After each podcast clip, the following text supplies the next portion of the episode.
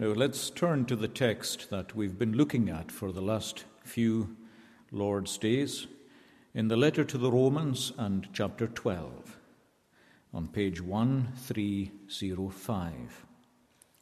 The letter to the Romans and chapter 12 and the opening two verses of the chapter. I beseech you, therefore, brethren, by the mercies of God, that you present your bodies a living sacrifice, holy, and therefore acceptable to God, which is your reasonable service. And do not be conformed to this world, but be transformed by the renewing of your mind, that you may prove or discover what is that good and acceptable and perfect will of God. So then, present your bodies a living sacrifice, holy and acceptable to God. And tonight we'll take our last look, God willing, at this text, uh, a great text which calls us to offer ourselves in sacrifice to God or to dedicate ourselves to Him. And uh, we're looking essentially at uh, three things.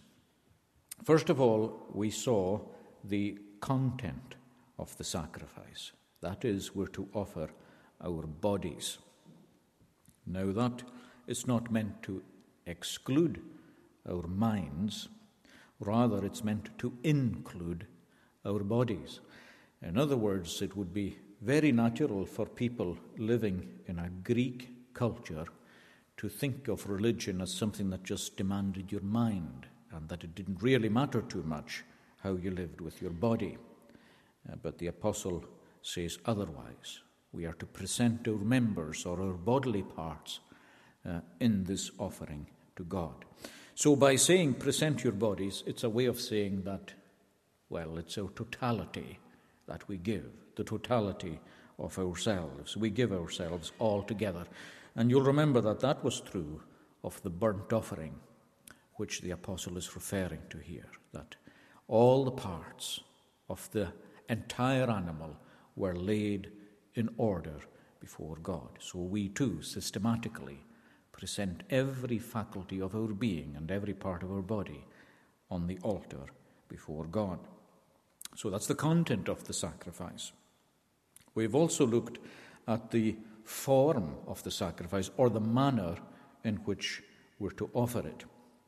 And what governs that is the expression acceptable to God.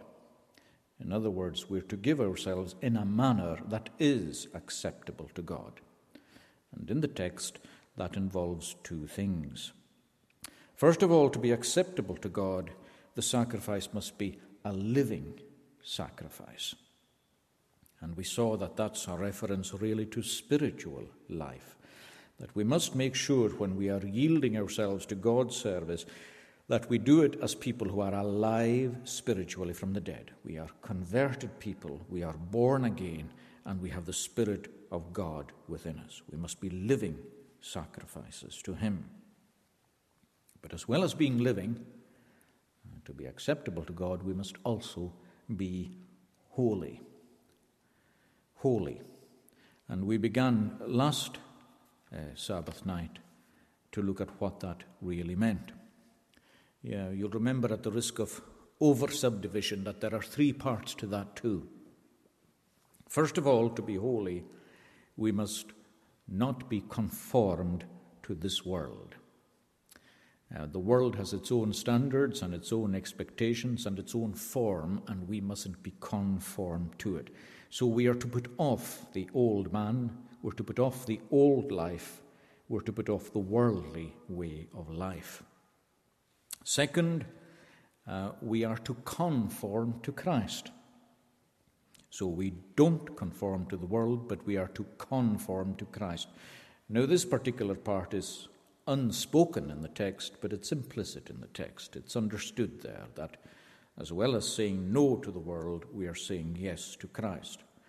That means putting on a new way of life, putting on a new set of clothing, putting on the new man, or as Paul sometimes says, putting on the Lord Jesus Christ. So there's a transformation there. Be transformed. Um, it means that we transform, we cross from one form to another. We look and behave like this, but when we present ourselves to God, it is with a view to look and behave like this. So we present ourselves holy, and then we offer ourselves in increasing holiness to God. But the question arises really well, if you think deeply enough about it, how do we do that? How do we actually transform? How do we put off uh, this powerful set of clothing, um, this attractive set of clothing? How do we get rid of it? How do we put off the things that characterized our lives before we became Christians? And how do we put on the things that are alien to our nature? Things like being merciful and being forgiving and being truthful and being zealous for God and so on. How do we put off and how do we put on? Well, we're given the key to that really in the text, in verse 2. Now, verse 2, you'll remember, is focusing on the actual offering of the sacrifice, not so much on the presentation of it as the offering up. So, offering it up, we are not to be conformed to this world, but to be transformed by the renewing of our minds. Be transformed by the renewing of your minds. In other words, the key to saying farewell to the world's lifestyle and embracing the Christian's lifestyle, the key lies within, unsurprisingly. The change must take place in the heart. Um, it's spoken of as the mind here, and the mind is predominant, but usually in the New Testament these terms are interchangeable. It's inside the key. Specifically, it's in the thinking part of our being. Holiness begins in the mind. Now, when you read the text this way, don't be conformed, but be transformed by the renewing of your mind. You're liable to think of yourself as somehow passive in this process. Be transformed. In other words, uh, let God transform you. And as for this renewing of the mind, well, you can't do that anyway, can you? I mean, how can you possibly renew your own mind? So, really, what it's saying somehow is just let God transform you and let God renew your mind. Now, in one way, we could say Amen to that, because as we'll see, it is God who transforms you, and it is God who renews your mind. But would, it would be a mistake to think of yourself as somehow passive in this process, or it'd be a mistake to think that this language is excusing you, giving you some kind of license to think of yourself as passive in this process. After all, um, the language of sanctification or holiness in the New Testament is always put off, put on. You put off, you put on. It's not let God take off the old clothing and let God put on the new. It's you put off the clothing and you put on the new. These are imperatives. Don't be conformed, but be transformed. You put off and you put on. And um, it's one of the most destructive things, in a way, when we think about holiness, too. Well, there are two mistakes. And in a way, they're equal and opposite. One is to think somehow that it's God's work apart from yourself, the other is to think that it's all, all your work apart from God. And pretty much every single heresy connected with holiness, whether it's perfectionism or antinomianism or anything else, Pretty much any heresy associated with sanctification has fallen into one of these two traps either trying to leave it to God or else doing it ourselves. Put on and put off. I think it's worth highlighting that this verb here, be transformed, can actually just as easily be translated transform yourselves. Transform yourselves. And in fact, I, I would honestly be prone to take it that way. The form of the verb uh, would be the same in the Greek for the two be transformed and transform yourselves. I think it's probably best taken as transform yourselves. Because by saying even be transformed, it doesn't mean, well, just let something happen to you. He's saying do something. Change, change, put off and put on. So transform yourselves. But then you say, well, yes, but what about the renewal of the mind? I mean, what he says is transform yourselves even by the renewal of your mind. Surely that's God's work. There's absolutely nothing I can do to renew my mind. Well, that's actually where you're wrong. Because although it may sound strange, and uh, although it sounds as though you're performing surgery on a part you can't reach, uh, actually you are meant to do that. You are meant to play your own part in renewing your mind too. Now, this is very important. If, um, if the logic of these verses is as we've presented it, it's extremely important. If, if you can somehow understand what's involved in renewing your mind, you have the key to holy living. Now, where do we begin with this? I'm going to be transformed, or I'm going to transform myself by the grace of God, of course. And to do that, I must renew my mind. But how do I do it?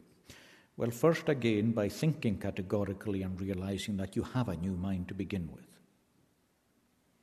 You have a new mind. When you believed in Christ and laid hold upon Him for your justification, you became a new creation. We thought about that in the morning, or just mentioned it anyway in the passing. If any man be in Christ Jesus, new creation. You have a new mind. You don't think the way you used to think, you think differently. Paul calls it elsewhere the mind of Christ. That's what you have. We have, he says, the mind of Christ. He calls it, in this letter to the Romans, he calls it a spiritual mind as opposed to the fleshly mind that you used to have. And if, if this change came into your life later on, um, in other words, if you are conscious of living for quite a while with a fleshly mind, it will be very plain to you what the difference is. Your mind has now begun to move in a different direction. Uh, you see things that you didn't see before. You understand things that you didn't understand. Uh, the gospel itself uh, even the conscience part of your mind, which is a faculty of your mind itself, it approves things that it didn't used to approve and it disapproves th- of things that it didn't used to disapprove of. Your mind is different. You relish new things, you think of new things. God has opened your mind, and your mind is now spiritual. It is governed by the Holy Spirit, and it is supremely Christ centered. Now, the author of that change is the Holy Spirit. And he's the one who maintains this new mind in existence. He maintains the new you in existence. This new you, even though it's God's creation, would cease to be were it not for the constant ministry of the Holy Spirit. You live in union with Christ, and, and you cannot be separated for, from that union for a moment. If you were separated from it, you would spiritually die. You would, you would fall like Adam fell. So the Holy Spirit who gives you this new mind keeps this new mind in you.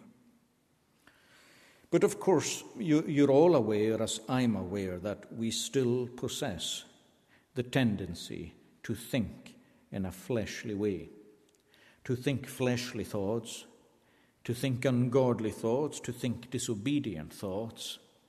Our minds have another pull in an entirely different direction and therefore we need constant renewal in our minds. Our new minds need renovation and need renovation constantly. It's like being bathed and still needing to wash. but how can you be renewed? It's possible that your mind at one point was very clean. But as time's gone on, for some reason, um, your mind has become unclean. And the whole process of transformation has stopped or nearly ground to a halt. And although there was a quick impetus at one point that moved you in a Christ centered direction and conformity to Him, that has slowed down. And the problem's in the mind. The problem's in the mind. How do you renew? How do you renovate?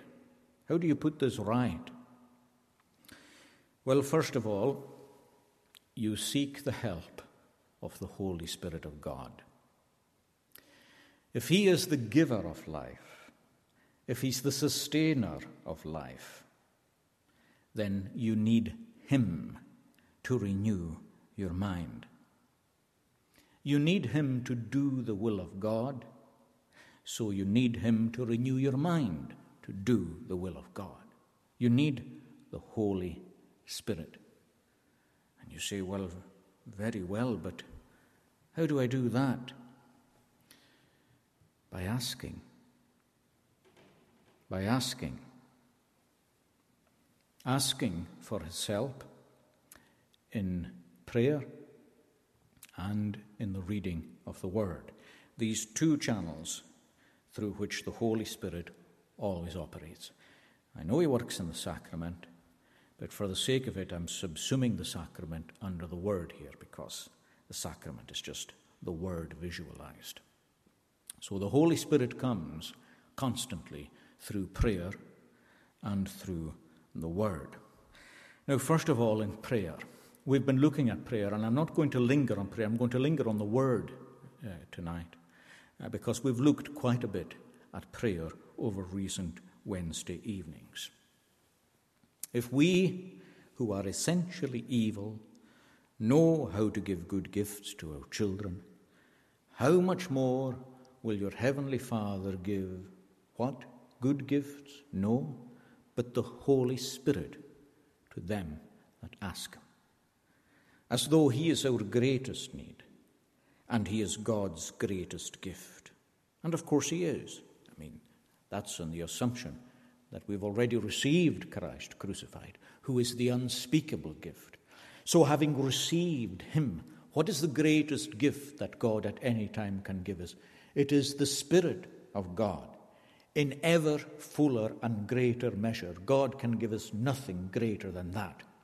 That is what empowers us, it's what enables us, it's what gradually conforms us to the image of the Lord Jesus Christ. And it's assumed there that that is the thing that we most ask for, the thing we most need, the thing we long for. Gifts giving gifts and receiving gifts.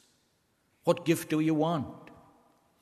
When the blind man was asking for Jesus' help, Jesus said, What do you want me to do for you? And he said, To receive my sight. Well, if God were to ask yourself as a Christian tonight, What do you want me to do for you? What would you want?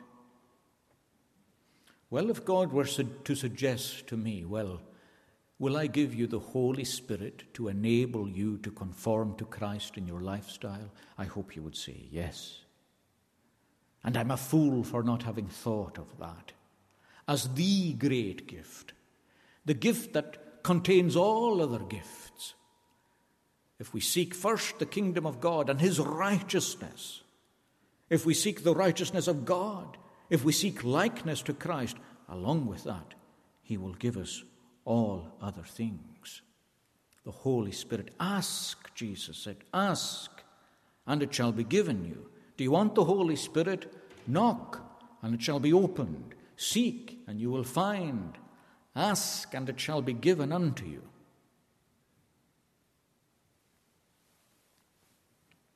And as well as seeking the Spirit in prayer, you are to seek Him in the Word. Why? because it's through the Word that the Holy Spirit will work in you. He doesn't work apart from it, He works in it and through it. After all, when you think about it, that's how He made your mind new in the first place. That's how He converted you. Peter tells us that, that the Holy Spirit came inside the, uh, the sperm of God's Word, the seed of God's Word. And inside that sperm, the Holy Spirit came into your heart. And through the truth, He converted you. 1 Peter chapter 1. Uh, you were converted through the truth because the Holy Spirit was within that truth. Now, that is precisely how the Spirit continues to renovate you and to renew you. If the Holy Spirit is the change agent himself, then the means of change or the thing that he uses is the truth of God.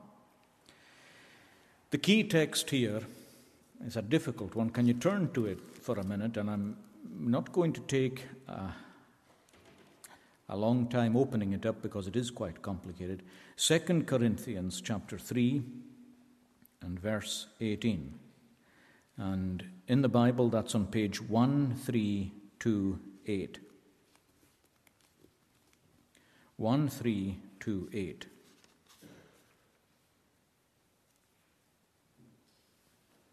The last verse of chapter 3.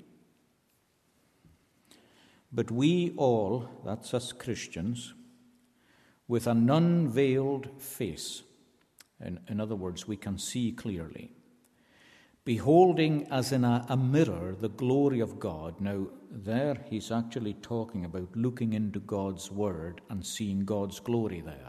Now, just bear with me for the moment. So, seeing as in a glass or in a mirror the glory of the Lord, we are being, now here we are, here's the word, we are being transformed into the same image. That's conformity, transformed into conformity.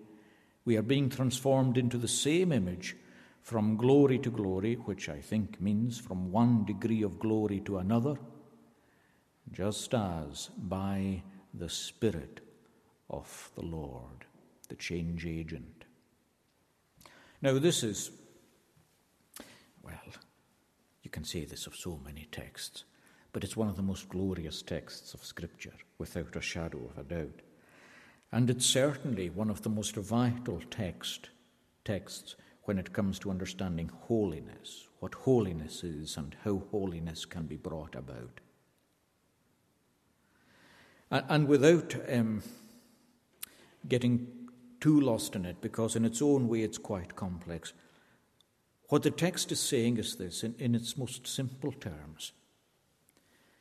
As we look into the scripture um, worshipfully, prayerfully, as you look into it humbly and dependently upon God, you begin to see the holiness of God the character of God in Christ Jesus. And he says, as you keep looking into that, looking at that image in a prayerful, dependent way, he says, you are transformed into that image by the powerful working of the Spirit of God. These are astonishing words, really when you think about them. When you think about them. What it really does is it gives a transforming power to the Scripture itself. Um, it's not magical, it's, it's more than that. It's genuinely supernatural. What happens is that you, in a spirit of faith and prayer, in dependence upon the Spirit of God, you come to this Word and it comes to you. The Spirit of God takes the truths that you learn, which are revealing the character of God, takes these truths and plants them into your heart and works change in your being. I mean, actual, real, can I use the word physical change? So that you are being transformed, genuinely and truly changed into the same image that you are seeing. the image of Christ. As you look at him, his likeness begins to spread all over you, every part of your being. So, if the key to holiness is your mind, the key to your mind is the Holy Spirit. And the key to the Holy Spirit is asking for Him in prayer and through the Word. And if you do, this transformation takes place. The word transformation is metamorphosis. It's the word that was used when Jesus' own appearance changed on the Mount of Transfiguration. As he was in prayer, his whole appearance changed, and glory was seen. So with you, from one degree of glory, you shall be changed, growing in holiness until the time comes for you to be made perfect in holiness. And of course, from all that, it follows that if somehow your prayer life has declined and your genuine meditation on the Word of God has declined, so has holiness declined in your life. And I say that with sorrow because I genuinely feel sorry for people whose holiness has declined. Why? Because I know what it's like myself to lose an edge in holiness. We all do. I doubt if there is a Christian here who has been on an upward curve constantly. It would be good, and maybe it may be, but I've yet to meet such a person, and I've yet to read of such a person in the Word of God, with the exception of our Saviour Christ, who always learnt holiness and obedience through his suffering. He, he never, thankfully, learnt failure. He learnt obedience always through the things that he suffered. So the key is in the mind. If you just jump forward in your Bible to a text that makes this very, very plain, and again you're liable to slip over the significance of it, Ephesians 4, verse 22.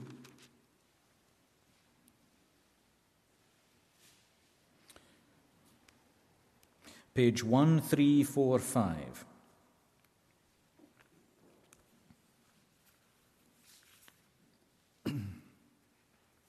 Page 1345. Now, notice how this reads. Verse 22. Now, here we, here we come again to the put off and put on.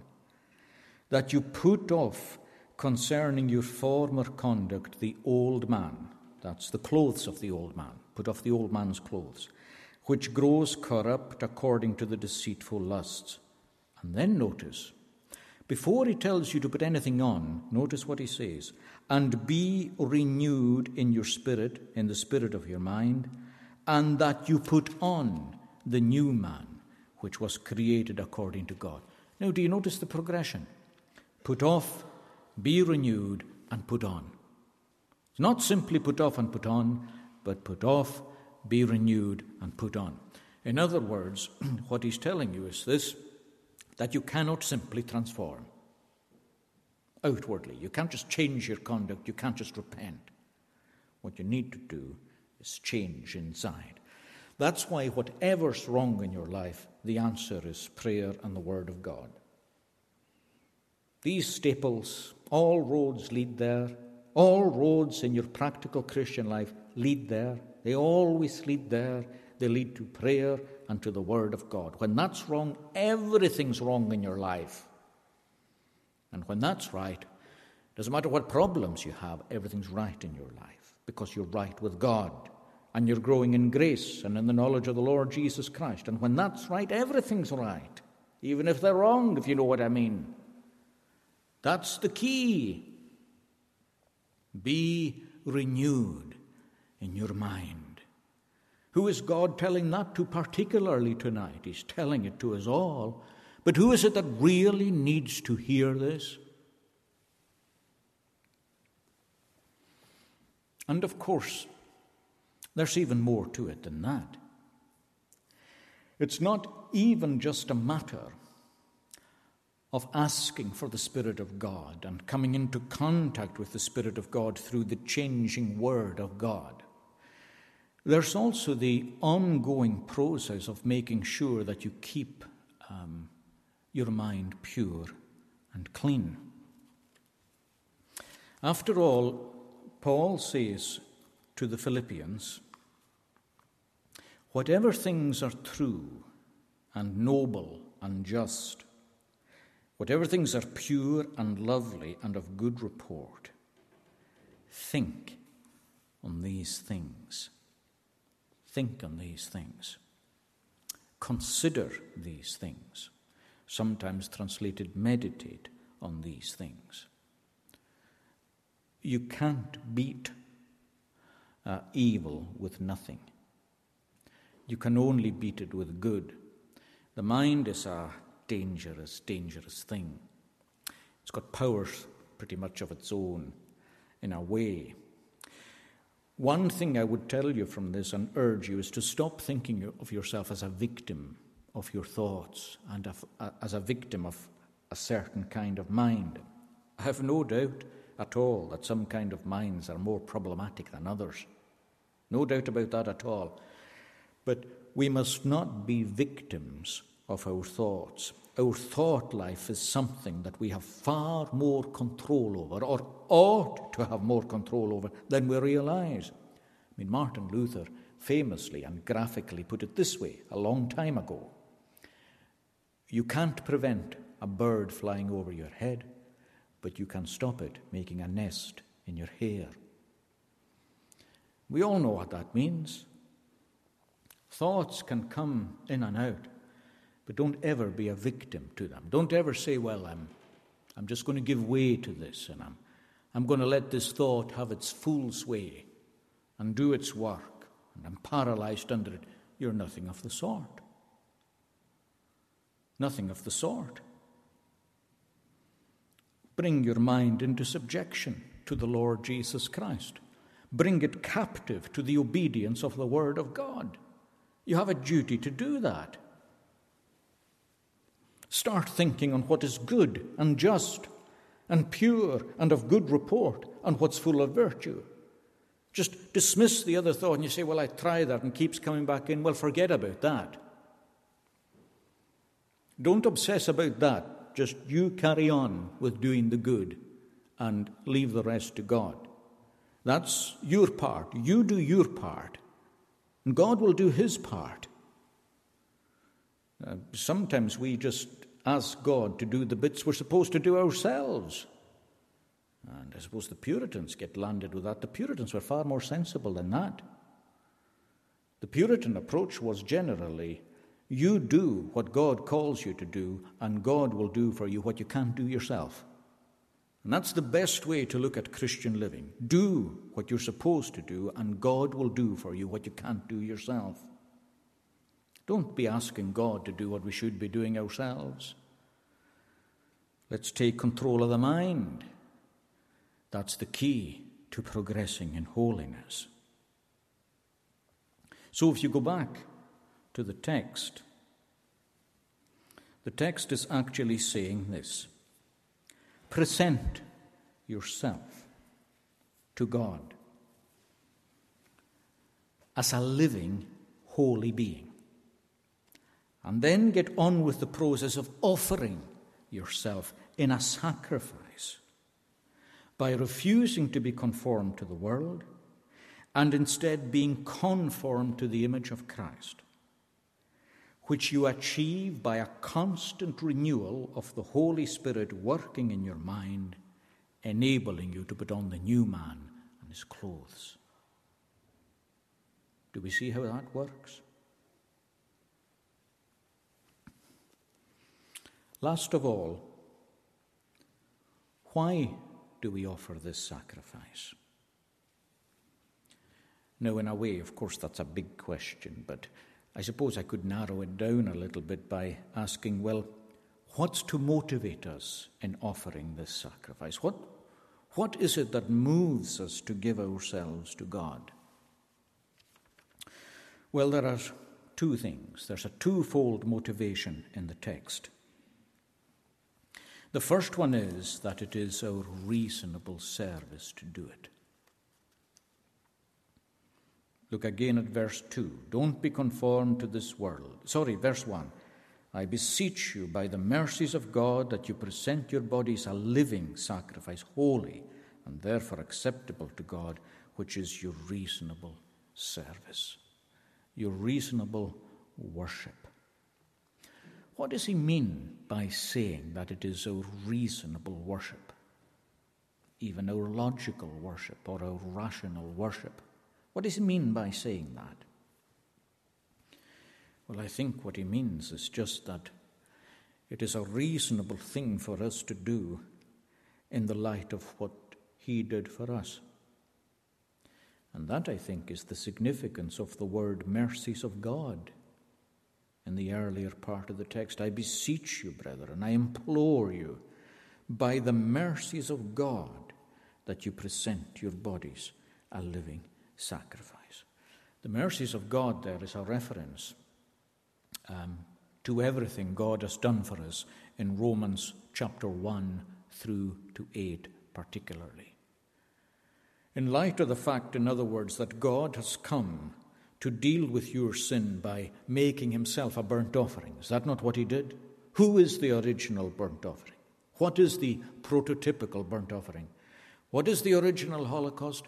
It is Christ's offering of himself. He laid his own body in its parts on the altar. He gave God his ears, he gave him his eyes, he gave him his mouth, he gave him his hands, and he gave him his feet. Everything offered up to God. At what cost? Well, the pains of hell took hold on him, and he grief and trouble found. That's what it cost for him to be a burnt offering for you. And it's in light of these mercies of God, in light of the great Holocaust, and in light of the great burnt offering, will you not give yourself a burnt offering for him? If he saved you from sin in order that you be free to serve, will you not then serve him? Is it not a logical thing to do? Did he not die to purify you? Did he not die to consecrate you? Did he not die to make you holy? Did he not die to make you a son of God? Did he not die to conform you to his own image? Well, then, is it not your reasonable service to dedicate yourself entirely to God, deliberately, every part of your being? That's your first motive in doing it. It is your reasonable service. Your second motive is this that by presenting yourself like that, you make a discovery. In verse 2, Don't be conformed to this world, but be transformed by the renewing of your mind, that you may prove. In other words, prove for yourself, or discover, that you may discover what is that good and acceptable and perfect will of God. What's that saying? Well, it's quite straightforward, really. That if you make it your business to dedicate yourself to God like this, says, you'll discover that God's will, holiness, is a good thing. It's an acceptable thing to God. It's a well pleasing thing to God. And it's a good thing. And it's good for you. And it's acceptable for yourself. And it's pleasing for yourself. You'll make that discovery. That holiness is what ultimately brings peace and happiness into your life. Remember Lachlan Mackenzie, the holy man, the happy man, the happy man, the holy man. You're here as a backslidden Christian. What's your condition? Miserable. Miserable. For some reason, you've confronted a difficulty or two, and they may be big. But instead of climbing hill difficulty in dependence upon God, you've decided to go round the mountain You've tried to circumnavigate the difficulty your own way. And suddenly, you're in Doubting Castle. And suddenly, you're nearly being clubbed to death by giant despair. And your life's a misery because you've tried to get happiness the wrong way. It's just, just the wrong way, that's all. Just the wrong way. And the will of God, what does that sound like for you now? What does obedience sound like? What does the Ten Commandments sound like? It's a burden on your back. And you're a Christian, but it seems a burden on your back. These things ought not to be so. You ought to be able to delight in the law of God. It ought to be pleasant to think about. And the only way to get back to that is, is to be renewed up here. And then you'll be renewed here and here and here. And then you'll discover that the will of God for your life is good and perfect and acceptable. It's all simple in a way. That's what we offer, how we offer it, and why we offer it. Let me close with a final word, very briefly. It's a word related to the burnt offering. And I have to be honest and say that it's not actually included in the verses here, so maybe I'm bringing it in. But I have a warrant to bring it in because it's closely connected with the burnt offering. When the command was given to the Israelites to bring their burnt offering into God's presence, they were told that they had to bring a, a, male and so on because it was typical of Christ, and there's that element in it. You see, uh, we can't offer except in Him and through Him, and so on.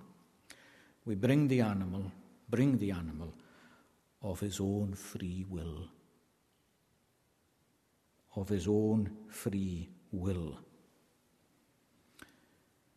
Why was that specified? Why did you bring the animal of your own free will? Well, because that's the only holiness that God wants. And it's the only holiness that He finds acceptable. It's not me forcing you to be something or you forcing me to be something. There's no use you being holy for my sake or for your parents' sake or for the sake of the dead. You've got to be holy for God's sake. You've got to want to be holy.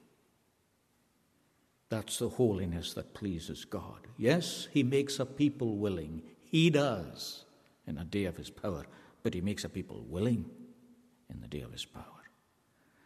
And really, sometimes we have to ask ourselves how are we in connection with that? How much of our holiness is reluctant? How much of it is half hearted? What a difference it would make to our holiness were it really presented voluntarily. The key to that, well, it's here too. We've got to get back to thinking. We've got to get back to remembering who we were, where we came from, who Christ is, and what Christ has done for us. And definitely, definitely, the more we appreciate that, the more voluntary our own offering will be. Here am I. What will you have me to do? Let that be your will, and let it be mine. Let us pray.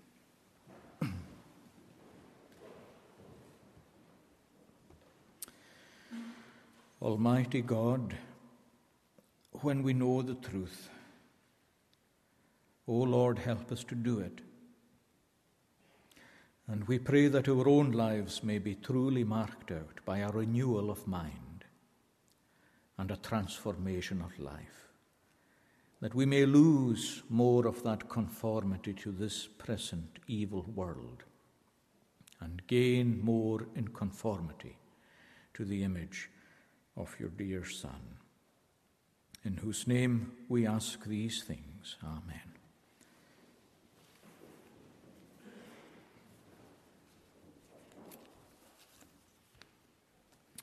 Let's uh, bring our worship to a close by singing in Psalm 19.